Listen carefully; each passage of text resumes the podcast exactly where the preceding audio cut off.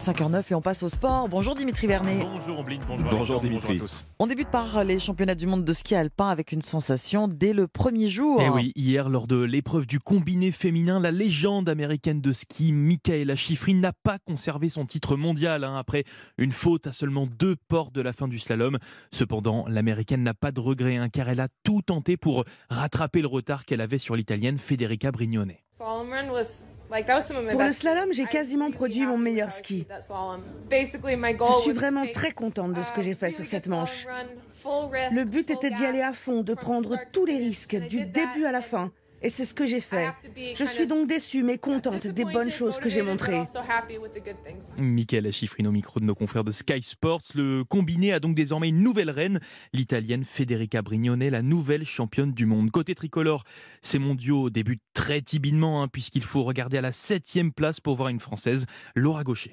Suite de la compétition aujourd'hui avec cette fois-ci le combiné masculin. Et oui, on espère voir des meilleures performances françaises avec pourquoi pas une victoire d'Alexis Pinturault. Même s'il ne part pas comme favori, le Français va pouvoir s'appuyer sur son expérience et sur le soutien du public car ces mondiaux se déroulent chez lui à Courchevel. Alors même s'il a perdu de sa superbe, Alexis Pinturault l'assure, il va tout donner. Vraiment essayer de donner le meilleur sur cette quinzaine alors que je suis aussi dans une saison un peu plus difficile. Donc je sais que les championnats du monde, tout est possible. Les portes sont parfois plus ouvertes aux outsiders, donc j'espère en tout cas donner le meilleur et on verra ce que ça peut donner. Alexis Pinturault au micro Europe 1 de Cyril Delamorinerie qui nous donne rendez-vous à 11h pour le début du combiné masculin. Football maintenant, il y avait un match de Ligue 2 hier soir Dimitri. Oui, un match très important en haut du tableau entre Amiens et Metz, remporté 2-0 par les Lorrains.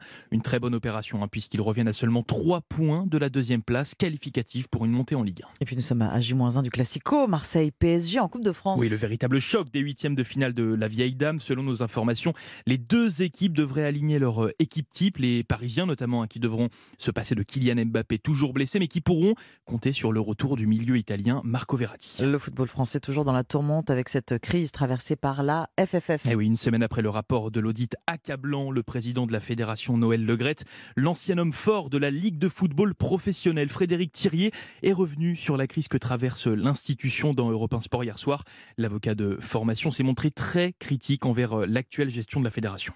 Depuis 10 ans, la fédération porte toute son attention sur l'équipe de France. Pour moi, ça n'est pas le cœur de métier d'une fédération. Le cœur de métier d'une fédération, c'est le football amateur, c'est le football de base. Et ça, il est abandonné depuis 10 ans.